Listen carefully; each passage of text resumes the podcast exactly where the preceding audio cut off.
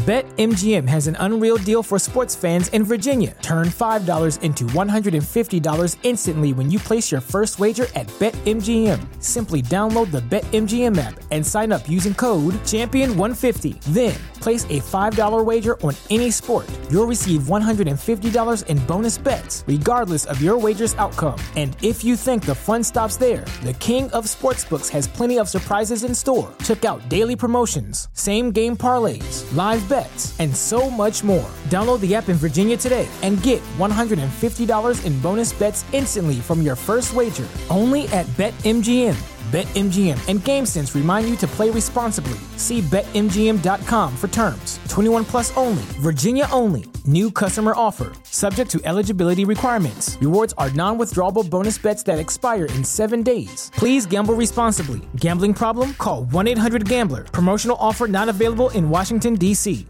Say goodbye to your credit card rewards. Greedy corporate mega stores, led by Walmart and Target, are pushing for a law in Congress to take away your hard earned cash back and travel points to line their pockets. The Durbin Marshall credit card bill would enact harmful credit card routing mandates that would end credit card rewards as we know it. If you love your credit card rewards, tell your lawmakers hands off my rewards. Tell them to oppose the Durbin Marshall credit card bill. The Coaches Network, bringing the game together. Hey guys, you're now listening to the Coaches Network podcast, a podcast aimed at anyone who's passionate about athlete, talent, and personal development. My name's Coach Yas, and I'm a UEFA licensed football coach, coach developer, and content creator. I'll be sitting down with a range of guests to discuss their journeys, their life lessons, and how you can make an impact. Enjoy. Right, guys, welcome back to the Coaches Network. Today I've got a very special guest with me today as part of our how-to series. We're going to be looking at stress, stress management, and how to deal with it. Um, my guest today is Academy nutritionist at Millwall, Jason Jackson. Good afternoon, bro. How you doing? Yeah, very well, sir. Very well. Thank you for having me uh, on your podcast. Looking forward to uh, getting into it with you. Brilliant. So, Jason, just to get started off, you know, for those that don't know who you are and not familiar with any of your work, would you mind just going into a bit of detail around who you are, what you do, and how you got to where you are? Sure, sure. Um, so yeah, my my uh, you know job titles, and there's a you know a couple of them. I've got my um, fingers in a few pies, uh, but I'm academy nutritionist at Millwall Football Club. So I work uh, closely with uh, my man Darren Stern over there, uh, the lead sports scientist. Um, I'm the director of nutrition at the Advanced Coaching Academy, and that's a, an evidence-based learning resource for personal trainers worldwide.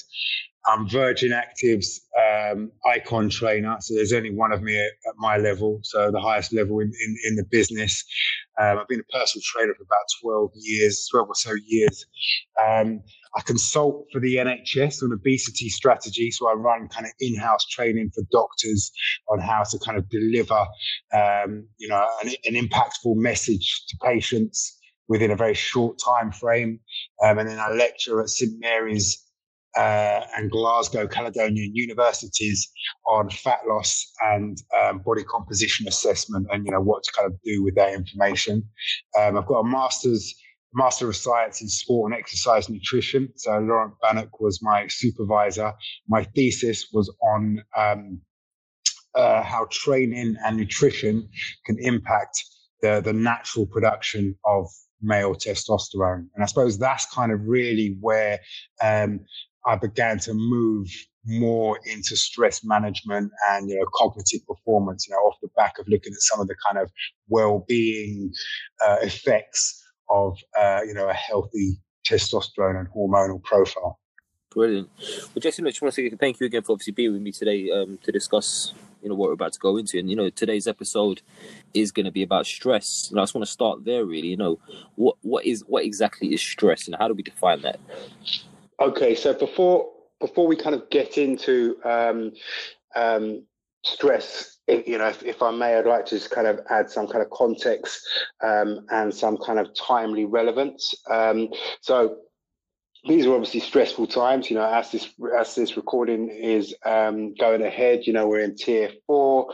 Um, you know, new variants of COVID, etc. So know, I'm not going to talk about COVID particularly because you know beyond uh, beyond my kind of understanding really. But um, these are stressful times, and this has been reflected in um, drinking habits, alcohol consumption throughout the pandemic. So up to 30% of the population, UK population, drinking more alcohol since the first lockdown started.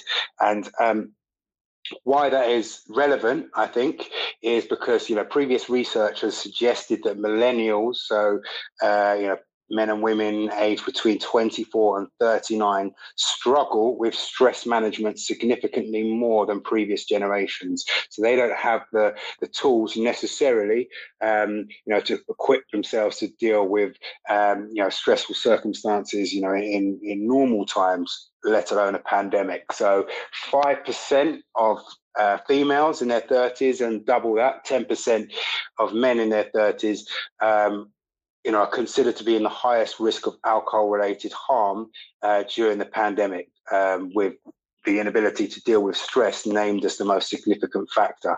Um, so that kind of adds a bit of context to what we're about to to discuss.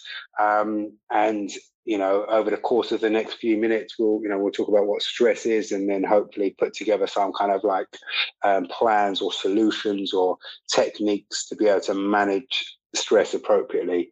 Um, so, with that in mind, uh, or with that kind of out of the way, I'll, I'll, attempt to answer your first question, which kind of what is stress? I mean, stress is, uh, uh, you know, the stress system, adrenaline and cortisol are, you know, two hormones uh, which, uh, you know, have kept us alive throughout uh, evolution. Um, you know, and they're kind of designed. Um, um, to keep us in a position of safety. So the stress system, as I would kind of explain it, as I mentioned, broke, you know, broken down loosely into two hormones, commonly known as adrenaline and cortisol. Uh, adrenaline is a, you know, very short-term, uh, powerful hormone, gives a very kind of dramatic effect, uh, you know, on the individual. Um, you know, the sensation uh, a lot like, you know, when you're in a lift and it suddenly kind of drops and your stomach drops, you know, that's the adrenaline kicking in. And cortisol um, takes far longer to build within the body. Um, and importantly, takes longer to return to baseline and, you know, stimulates hunger along the way. Um, so stress isn't um, contrary to popular opinion, you know, something that needs to be avoided at all costs, but it needs to be kind of managed appropriately. And, you know, if I get an opportunity to chat to you about this later, we'll talk about the kind of the stress curve and where we're at on the stress curve and how stress can be used to harness uh, you know, stress can be harnessed to improve productivity and performance. Um, stress, you know, is important for me and my work in that, you know, I look at the individual and my kind of mission statement, if you will, is to improve uh, a client or, you know, an athlete's uh, performance. Uh, in all aspects of their lives. So, you know, on the, on the training ground, uh, you know, on match day, um, you know, in the gym, but, you know, also you know, if that's their if that's their job, but you know, in the office, you know, delivering presentations, you know, their kind of well-being and kind of outlook on life. So managing stress is a very important part of that. So just on that, then you know, talk there about those hormones there.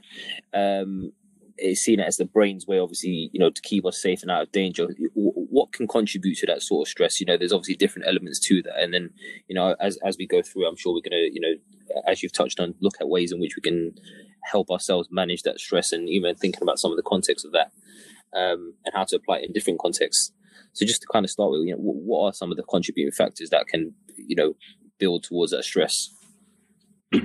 okay, I mean, yeah, one of my kind of opening opening slides would be, uh, you know, about stress. You know, if we wanted to remove stress from our lives, you know, we would kind of, uh, you know, and not pursue, uh, you know, an ambitious career or look to get promoted. You know, education, exams are stressful.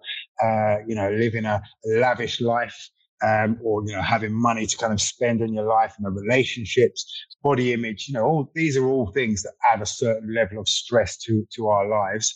Um, you know, should we avoid all those things? No, absolutely not. Um, but in terms of, you know, your question, how stress can um, improve, uh, you know, how we can use stress to kind of improve our, our lives and our performance, you know, I'd like to refer you to um, the stress curve by Yerkes and Dodson.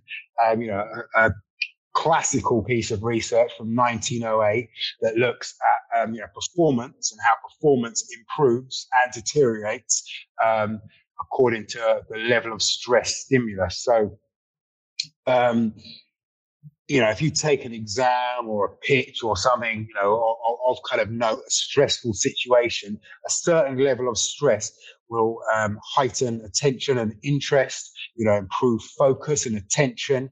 Um, you know, and you'll find that, um, you know, almost like a sensation of, uh, you know, mild euphoria, reduced fatigue, improved concentration, you know, all these things, all these benefits happen, um, you know, when you've reached the right level of stress for that individual dealing with that task at that specific point. Um, you know, it's also kind of referred to as kind of flow or being in flow. Um, and this is kind of where we want to be um, you know, when we're undertaking a task. So I'm sure you'll be familiar, you know, when you're writing your thesis, um, you know, you're approaching your deadline, um, you know, time's against you, the pressure's on, the stress is on. Um, you know, there'll be times when, you know, you're really like cooking on gas and, you know, your, your, your writing's coming together, you're very creative, um, you're able to focus on the idea. You know, this is where we want to be. And this only comes from having a certain level of stress. Without any stress, without any deadlines, um, you know, performance be low, apathy, um, you know, lack of motivation or drive or real kind of vigor for a task. However, mm. too much stress and it begins to, you know, tip down the other side of uh, the performance curve um, and performance becomes compromised. So we're talking about things like impaired judgment, impaired memory, you know, flight of ideas. So we're now unable to focus on one, uh, one particular task, one idea. And, you know, we flip between things, um, insomnia, um, and all the kind of, you know, host of, um, negative connotations lack of sleep brings. Further down the, the stress curve, anxiety, uh, depression, mania, phobia, even, and then right at the end, um, stress induced psychosis. And, you know, this could be, uh, you know, what we would kind of think of as terms of, you know, burnout. And, you know, one in 20 high flyers, uh, you know, corporate professionals, you know, burn out in their careers ahead of time uh, because they, uh, you know, are unable to to deal with uh, deal with the level of stress that they're under. Mm. And you know, just to kind of touch on that, then you, talk there about, uh, you know, stress can come in all in all short, well, from all forms in all in all directions in, in some aspects. I think it's important just to highlight on that note that it, stress is something that can affect everyone, um, but ultimately it's that management process and how how we go about doing that which will obviously uh, dictate how much of an impact stress actually has on us, both positive or negative. So just you know, just on that, then you know, would you mind before we start looking delving deeper into the management aspects of it, uh, go into some detail around maybe the negative elements of what stress can cause to us? Okay, yeah, I mean, to answer that question. Um, uh, I'm going to go with a, you know an answer that's not without a certain level of controversy um, to humour me. But um, you know, the way genders respond to stress, stressful situations is remarkably different. You know, on a physiological level, um, you know, in, nat- in terms of natural selection. Um, men are rewarded um, who um, whose adrenaline system kicks in readily and do not calm down so easily. So they maintain that sense of heightened uh, vigilance. Females uh, have the opposite response, and um, mothers or uh, women um, who are able to soothe themselves quickly um, are able to um, produced higher levels of oxytocin, and the, the high levels of oxytocin um, help with mothers produce milk to feed their young. So women are designed from a you know evolutionary perspective to be able to calm down quickly after stressful situations so they're able to kind of relax with their uh, children their offspring men have the opposite effect Um, so you have the, the, the very kind of dramatic gender splits there, um, and then an individual. You know, you have to look at the kind of hormonal profile of an individual and how they respond. Um, you know, I can talk about kind of testosterone, and we can kind of link that to to to stress and a stressful response, a stressful situation. That um, the hormonal response, the testosterone response, different men have to a you know um, a stressful situation or, or, conflict can be very different. So, in some men, um, they will respond to a threatening situation by testosterone levels will shoot up and they'll be kind of, you know, almost subconsciously um, inclined to meet that threat head on. So that's going to be their response that they're kind of driven to by their hormones to respond to that kind of that, that threat. Other men, you know, their testosterone levels will diminish in this encounter and they will take a more, you know, defensive, um, uh, stance, uh, you know, approach. So you you know you look at different kind of individuals, and um, you know you'll you'll you'll see this kind of response to a threat. Is this linked into the fight or flight stuff? Yeah, yeah, yeah, yeah, t- totally. So that's kind of what it is. But you know, the, uh, fight or flight is kind of a um, is the surge of adrenaline. So. It, so it's not it's not exactly the same. So the, the the surge of adrenaline that we associate with a fight or flight is where um, the adrenaline response um, causes us to draw um, the blood from um, from our torsos and put them into our extremities, our arms and legs. Um, you know, digestive system ceases to function temporarily um, as we become primed, ready to fight or flight. So that's caused by adrenaline that kind of prepares us for that situation cortisol, which is a bit more um, subtle, um, you know, increases our appetite whilst our vigilance. We then begin to fuel ourselves ready for a fight or flight situation. So um, it's slightly different in that, you know, testosterone leads to kind of competitive, uh, aggressive, confrontational behavior. Um, but different individuals will, will respond to that differently. Um, and kind of going on a tangent and looking at kind of that response. That's why in environments, um, you know, in the city, um, you know, professions, you know, I would encourage, um, you know, a good mix of genders, male, female in the workplace, as well as different kind of ages. So you have a more balanced um, hormonal profile amongst the workforce. So you don't have these um, such dramatic swings in um, you know temperament and atmosphere within a within an environment. Obviously, that doesn't work. Uh, in you know in football teams that are single gender, but you know this is kind of what I'm talking about. Um, you know in the kind of professional environment. Um, so rather than just um, thinking of stress as like a kind of universal thing or a binary thing, you're either stressed or you're not stressed. Um, you know, I'd encourage you to think of it as, um, you know, like a like a curve. So without any kind of stress in our lives, um, you know, our performance will, you know, be quite lackluster. You know, we'll we'll lack motivation to really achieve or do anything. Um, when that that level of stress um, is intensified appropriately, you know, that's when um, you know our performance will increase to match those, you know, match the the demands, um, and then you know people will be experience a sense of mild euphoria, um, reduced fatigue, um, and you know an improved concentration as their skill set matches the level of stress that they're under at that given time.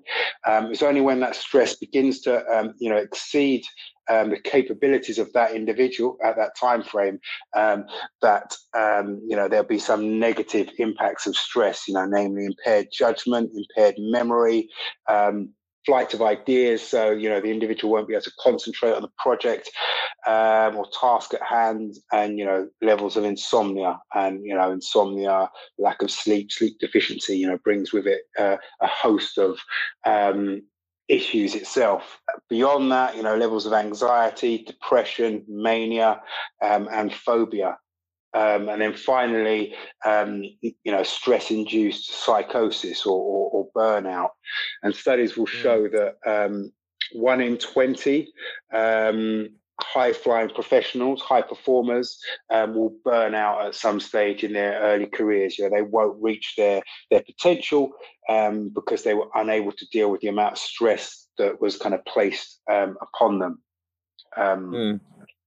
So you know, that's kind of looking at um, some of the uh, you know how, how we can kind of um, visualize stress as a kind of concept. Sure, and you know, obviously, you know, take you back a few minutes. You talk about stress being almost the the product of external external factors. So, how closely, and um, you know, would you mind going into a bit of detail around what the link is between stress and, I guess, anxiety in that respect? Um, so, I suppose the the best way to look at it, um, to put it into kind of context of uh, you know what you do, is um, looking at a penalty kick so, mm. um, you know, obviously I don't need to explain what this is, but you know, you put the ball down on a, on a spot, certain distance away, which you all know. Um, there's a goalie there, and a goalie You've got to kick the ball in the back of the net. So if you and I were, were doing that, um, uh, you know, kick around in our local park, this wouldn't be a stressful situation. All I've got to do is try and kick the ball in the back of the net. You know, you're there to stop it. You know, if you now take that same situation, kick the ball in the back of the net and put it on the world stage, um, you know, that's going to come with it, um, you know, extremely high level of stress for people like you and I who are uh, unused to that pressure. Um, but ultimately, it comes down to how you perceive that level of stress. So whether it's a challenge, um, you know, it's a demanding situation, but it's controllable, and I have the um, the resources to deal with it, to achieve it, or whether it's like a threat um, or you know de-stress, distress, um, and that becomes or it's perceived as a demanding situation that I don't have the resources to cope with, and uh, it's accompanied with you know other kind of emotions such as defeat um, and fear.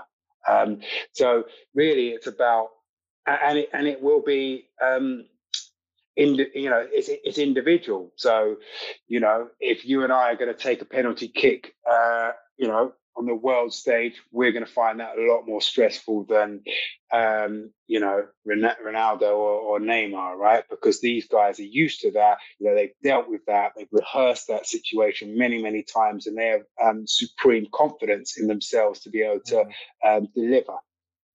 So just on that, then you know, you talked there about you know the players like yourself, you know, like you said there, Ronaldo and Neymar having exposed exposure to those situations time and time again, almost.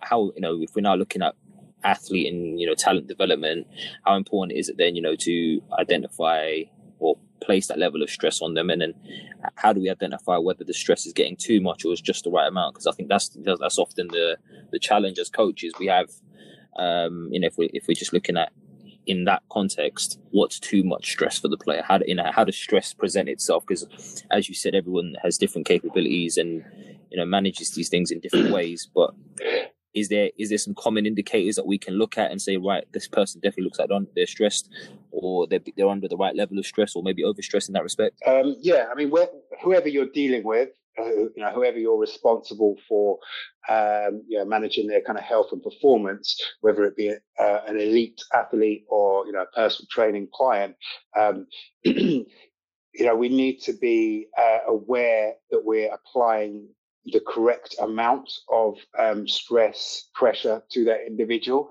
um, and this is why you know in kind of periodization models you would have a, a planned deload week um, where you kind of back off on the physical stress um, that you're placing on the individual so they're able to recoup. You know, you don't just redline uh, your athletes' engines indefinitely expecting performance to increase week after week after week after week. You know, that's not how the body works. You know, you do need to kind of back off on that level of stress. And you could use a model similar to that, um, you know, in terms of a, the amount of psychological stress that you placed upon an upon an individual. But in terms of what you'd be asking or what you'd be looking out for in an individual is, you know, how how they're feeling, and it becomes quite. Um, some of it becomes quite subjective, but you know, you uh, look at the clients or the athletes' um, mood, their motivation, you know, their level of energy, um, how's their sleep, how's their appetite, um, you know, how's their libido potentially, you know, psychological factors that are going to kind of indicate the well-being or the health of the individual, um, as well as mm. um, you know their physical physical markers on on on the pitch or on the track or in the gym. Um, but you know, regardless of whether you're um, you know dealing with an athlete or you know um, a suit, um, some level of um, stress management training will produce greater results, um, greater physical results, greater heightened physical performance. And you know, there's numerous studies that looked at looked at that, whether it be you know gymnasts or golfers or whatever. So just on that, then you're talking about they're going in cycles and phases. How do we identify whether the cycle is uh, either long enough or maybe too long? I mean, uh, but presumably, if it's too long, then the performance will start to dip in some ways.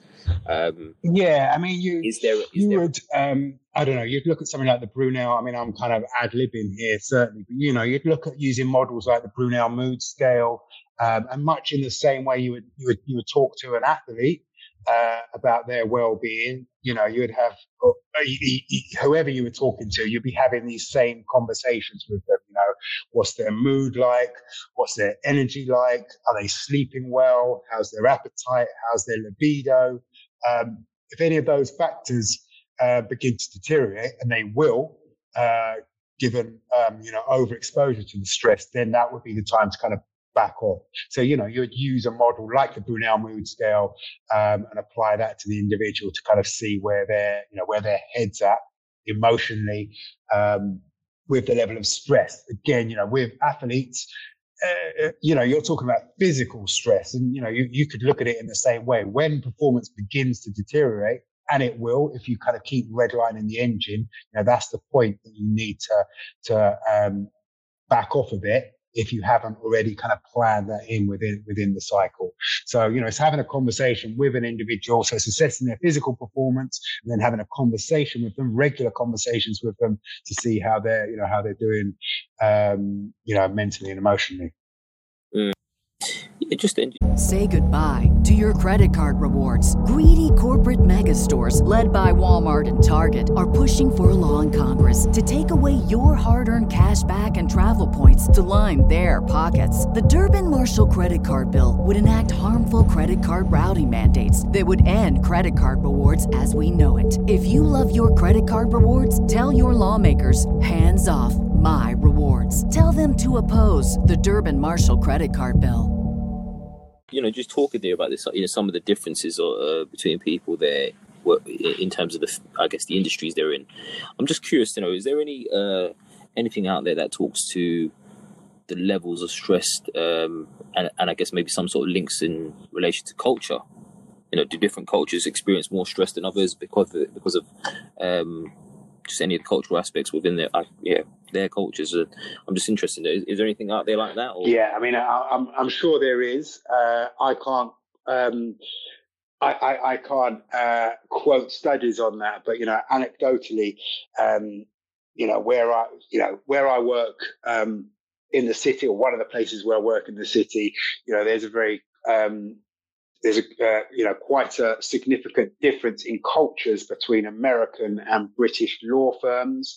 Um, you know, within the city, the, you know, the financial district of London. You know, if you take that out into the kind of the, the suburbs or um, you know surrounding counties of um, you know the UK, you know, the culture is going to be very kind of different. But you know, if you work in an uh, uh, an American law firm, you know, you're you're rewarded. Uh, financially, but there is a you know a heightened level of pressure, stress, expectation, demands. Um, you know the culture, you know the level of kind of I suppose aggression with, within within the role, and it's whether people are gonna you know I suppose this is the question whether people um, will adapt to that environment and um, you know become fit into that you know, as in their behavior will change to adapt to that, to mirror that, um, or whether it, it actually attracts certain personality types in the first place. Um, and I would assume it's a bit of both. Uh, you know, anecdotally, you know, certain individuals are going to kind of expect uh, you know, are going to gravitate towards those kind of um, jobs and those kind of environments because they they thrive on that. And um, you know, again, anecdotally, um, look at look at ourselves, or you know, certainly speaking for myself. But you know, I, I quite enjoy um, a bit of competition, a bit of challenge, um, and you know, enjoy a certain level of kind of stress within my role. Mm. Others, you know, other people, you know, do not like, you know, do not like that. I mean, I remember many years ago, um, you know, I wanted to do try my hand at public speaking and um, you know put together some you know, content and a, you know a speech, a talk, and present it in front of people. And um, you know, for me, that was a very stressful um, stressful situation to willingly put myself in. Um, but it was something that I appreciated that, you know, I'm going to grow as an individual, um, you know, and challenge myself as an individual to do that. And, you know, you do that um, time and time and time again, and you become used to it. You know, your, your heart doesn't beat so fast, you know, it's not quite so stressful. And, you know, you become used to doing this. But for some, some people that you know I know that they absolutely would not do public speaking. You know, they're not going to want to do that. That is their, you know, worst nightmare. Um, so, you know, it just depends on, on, on, the individual and whether they kind of thrive and, and enjoy stress or whether, you know, they really want to uh, avoid those kind of stressful encounters at all costs. Definitely, you know, just to kind of build on that, then, you know, so obviously, you know, once we find ourselves in situations that we're now, I guess, are feeling some stress and we're you know we're feeling you know under pressure whether that be from work work situations or you know just generally through life i guess. What are some of the things that we can start to look towards in terms of helping us manage that? And you know i'm sure there's you know there's 101 things that we could be doing. Um, but i want to start with this one first. You know how much of a link does your nutrition have on your levels of stress? And you know is is is there a way that nutrition can i guess um, in some ways tone that stress down for you? Um, yeah, I mean, I suppose the, the, if we look at the reverse of that, when we are so if we go back to the two hormones I mentioned at the beginning, adrenaline and cortisol, when we are experiencing mm. low levels of stress, you know, within our job or our lives generally, um, levels of cortisol um, build within our body excuse me, unlike um, adrenaline, that is a very kind of dramatic surge, um, cortisol builds slowly, but the problem is it takes a while to dissipate. So when we have high levels of uh, or heightened levels of cortisol within our body, this also increases our appetite. Um, because you know we feel like we are in a potentially um, dangerous environment, you know, even kind of subconsciously. Um, and we are ne- going to need to kind of fuel or begin to fuel um, for when we need to take decisive action, you know, when we need to take a, a fight or flight approach. So our appetite increases, um, you know, and it makes perfect sense. And you know, the studies will, will kind of sh- will show this that we will begin to crave or desire high calorie foods. So you know, we want to get a lot of calories into ourselves quickly. So it would it would be pretty illogical to crave like a salad or you know vegetables when stressed. Um, you know, we want to get high amount of calories into our body, you know, high amount of fuel into our bodies bodies rapidly. So um, we will favor um, snack foods. We will favor um, high fat foods, high sugar foods. Um, so our appetite um, changes, uh, alters when we are stressed. Um, so that kind of leads us on to, um, you know, weight gain and, and so on. So one of the kind of byproducts of poor stress management, um, you know, will be, you know, a, a excess weight or an increase in body weight. Um, and um, you know, going back to, I suppose, the, the kind of the, the, intro point that I was talking about, alcohol consumption um, around stress. Um, you know, there are similar um, behavioral uh, changes around food and stress, as I was just talking about. So neither of which are, um, you know, appropriate or recommended coping mechanisms for stress. You know, we need to find a different outlet for, um, you know, for, for when we're fe- feeling like that, that's going to have a kind of positive impact on our on our life.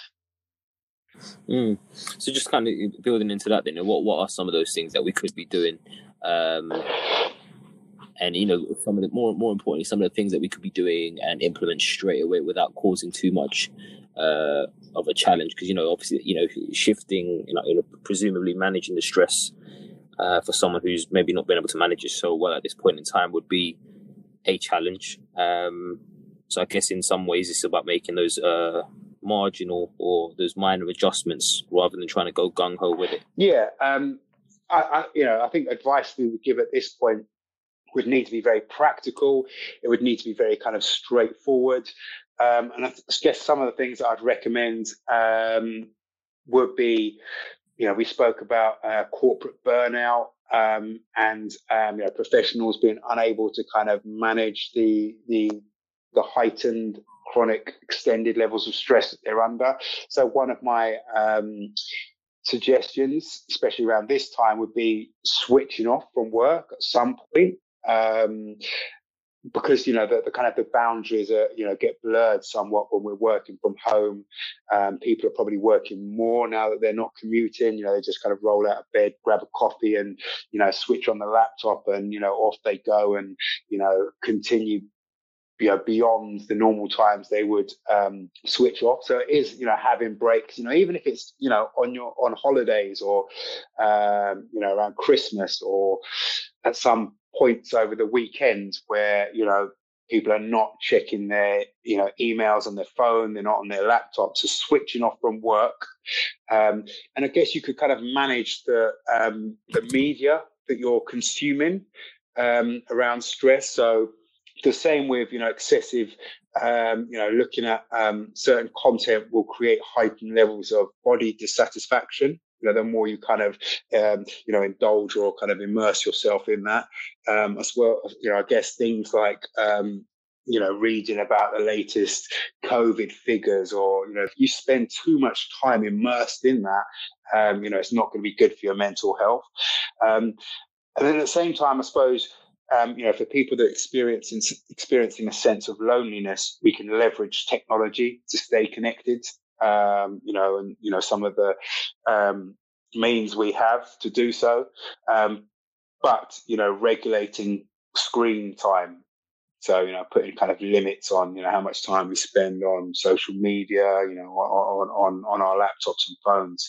Um, that's some of the kind of the, the, tech stuff we could look at or some of the work stuff. But, you know, even simple things um, like getting some sunlight, um, being active, um, you know, tier four um, restrictions, you know, we're not um, uh, asked not to travel into work um, unless we have to. Um, so for some people, you know, they're spending um, you know disproportionate or an excessive amount of time um, in their house. Um, and that is going to have a you know a negative impact on um, you know their, their general health, their general well-being, but also stress. So by kind of getting outside, particularly um, in the morning um, or you know around about lunchtime when there's peak um, sun exposure um, is going to be a good thing for them. You know, so not only will that sunlight, um, you know, reset our biological clocks, um, you know, help us kind of get to sleep later on, you know, later on in the day when we're supposed to sleep, um, and it will, you know, improve our well-being. So being active um, so leaving your house, going for a walk around the block, um, and then taking that up a level, you know, exercising, you know, at least twice a week, um, improving sleep quality, and then more, I suppose, more um, uh, challenging or skillful um, practices would be, you know, mindfulness, meditation, breathing techniques, things like that. Mm, just on that, then, Jason, you know, you talked there about the sunlight um, and obviously getting out and doing some exercise and whatnot. What kind of time frames are, are, are, should people be looking at trying to get that exposure to the sunlight and obviously that exercise element? And you know, that exercise piece is it, it, to what to what extent should the intensity of that exercise actually be as well? Because that's another that will be another, I guess, a grey area for people that maybe aren't too sure of how much is enough. Okay. Um, yeah, I mean, it, it, it's not a grey area um, it, from from the literature. Um, just an hour of exercise a week um, has been shown um, to reduce cases of depression in um, up to ten percent of the population. Um, just twenty minutes a day of exercise or increased activity has been shown to have some benefits. And I suppose the, the way you would kind of gauge that would be um, moving excuse me, moving enough or a kind of high enough intensity in inverted commas that you raise your, you know, your core temperature by a couple of degrees. So we are not talking about, um, you know, intense gung ho exercise, um, but you know, quite a quite, I suppose, a modest level of activity will be shown to have um, benefits. Um, so, you know, just kind of stepping outside of your house, um, taking a relatively brisk walk um, for 20 minutes plus um, will be in, you know, enough um, to provide some benefit to your kind of stress levels uh, and, you know, general well-being. Mm. Brilliant. In terms of the exercise, you know, it, it, it, you just talking just any general activity that you could get on with, or is it more specifically cardiovascular? Yeah, it is cardiovascular. Well, I mean, you know, whatever exercise um, you enjoy, you know, down to your preference. So if you wanted to kind of lift weights and do uh, resistance training, and you had the um, you know the means to do that. You know you had weights in your house for example. Um, you know that, that that would be beneficial to those kind of individuals. But um, the studies will will will suggest that aerobic exercise does have uh, greater benefits um, and that obviously makes it pretty easy for everyone. You know you just step outside your house and go for a walk um, uh, you know, go for a walk, or you know, if you like riding your bike, jump on your bike. Um, so it's not a challenging prospect proposition. Um, everyone can do it. Um, you don't need specialist equipment or specialist training or specialist coaching. Um, you know, just I'm just encouraging people to be more active in their day to day lives. Brilliant. You know, you've talked there, you know, in depth around some of the stuff that we can do, obviously from a practical standpoint. And then, you know, you, one of the things you mentioned, you talked there about meditation. You know, um, now, meditation, for a lot of people, when they think about meditation, they think, you know, Buddha, monks, and whatnot.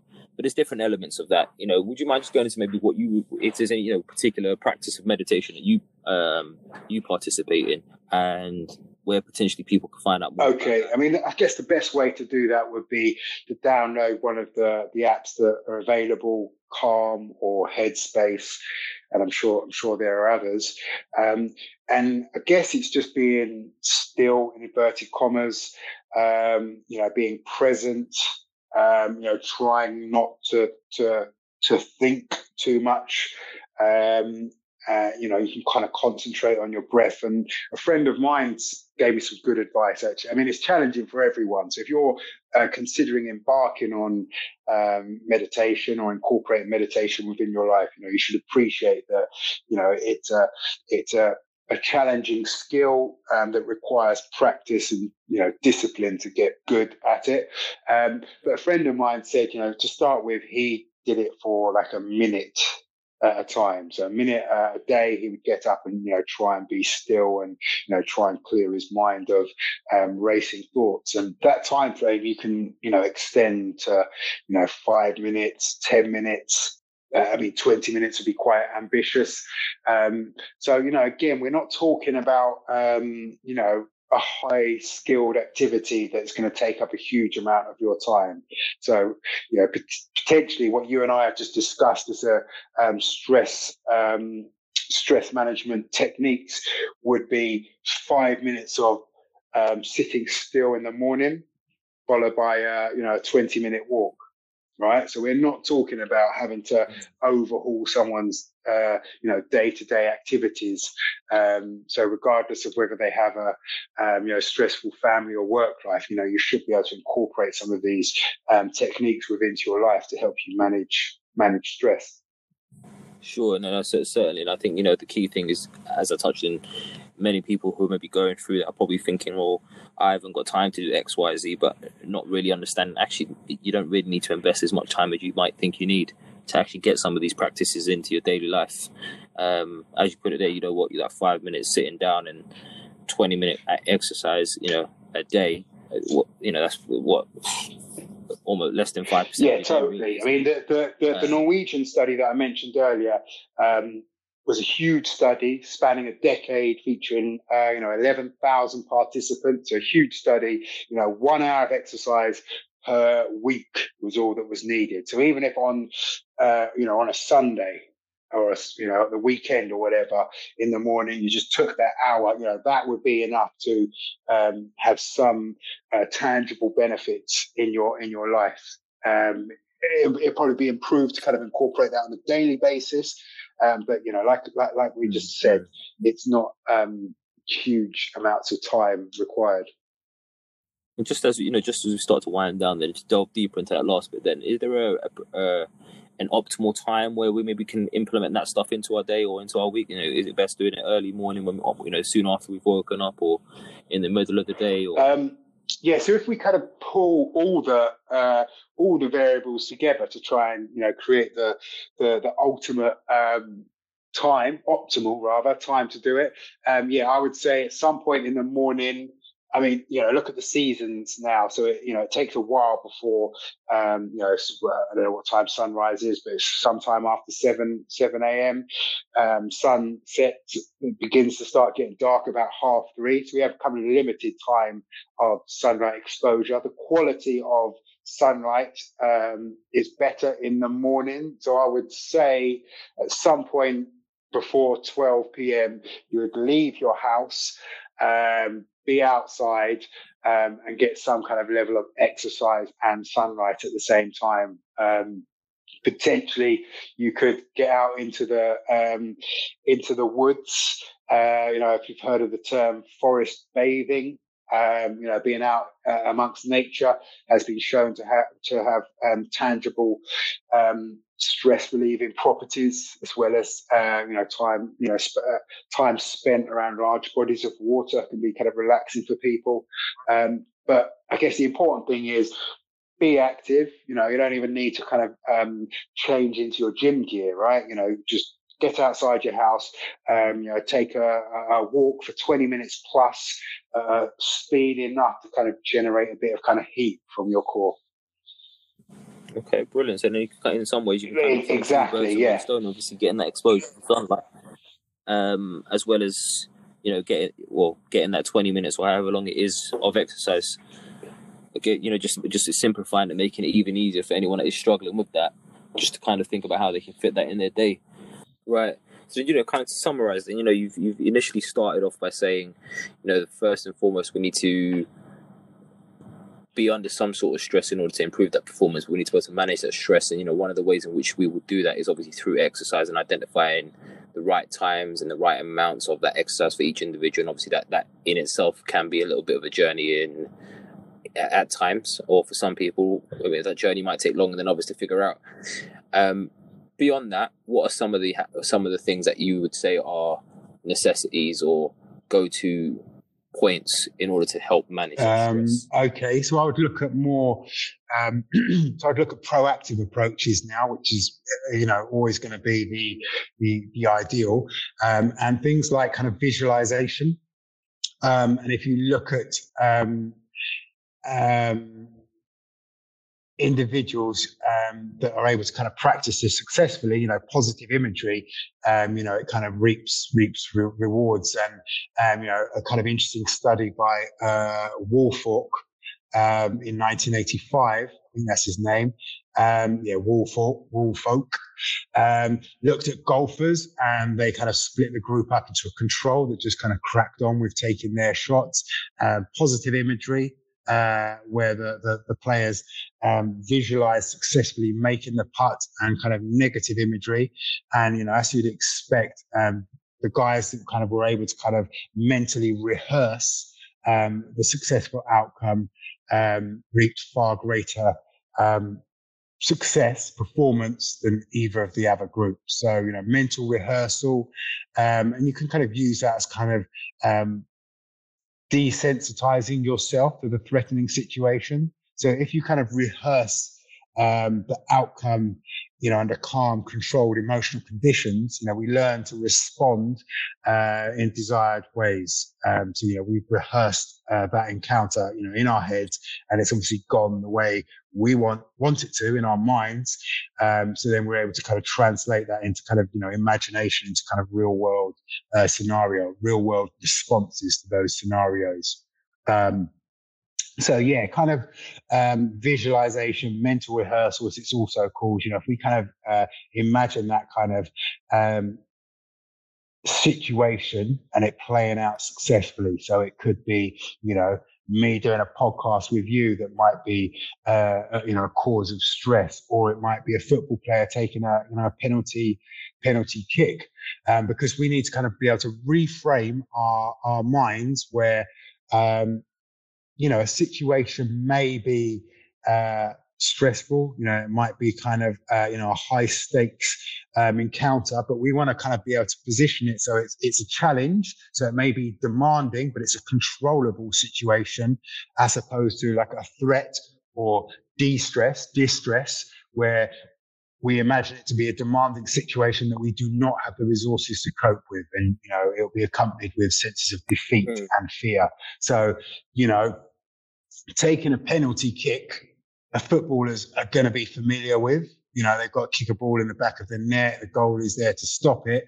Um, you know, when they're taking it, you know, as a kind of match winning uh, situation or, you know, uh, on the world stage, it comes with, you know, enormous stresses. But this is something that they are familiar with uh, and they have done many, many times. You've just got to kick the ball into the back of the net. So it's about framing that situation uh, and potentially, you know, rehearsing that over and over and over and over again. So regardless of the external stresses, you know, you've just got to do the task um, that is demanding yet controllable. You know, it's within within your capabilities to, to deliver on that. So you know, it becomes a uh, you know a self fulfilling prophecy.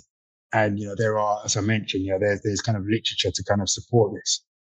Jason, you know, obviously, you you touch on you know um, a few different management tips there, and I think you know some that will be very helpful some of the listeners, and hopefully information that they can pass on as well.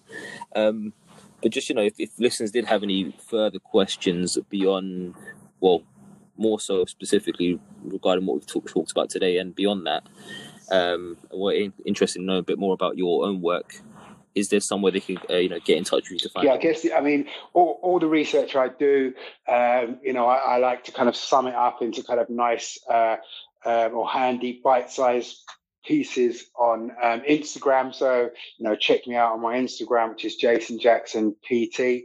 Uh, that's my tag. Um, and yeah, if you do have any specific questions, you know, just drop me a DM, and you know, I'll be happy to kind of um, delve into it a bit further with you.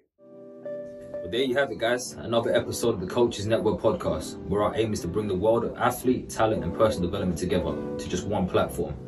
And you can help us with that mission right now by sharing this episode or any of your favorite episodes with everyone that you can think of. You can tag us in those mentions as well on Instagram at the Coaches Network or on Twitter at the Coaches Net. We look forward to hearing from you. Let us know what you thought about today's episode. And until next time, guys, take care.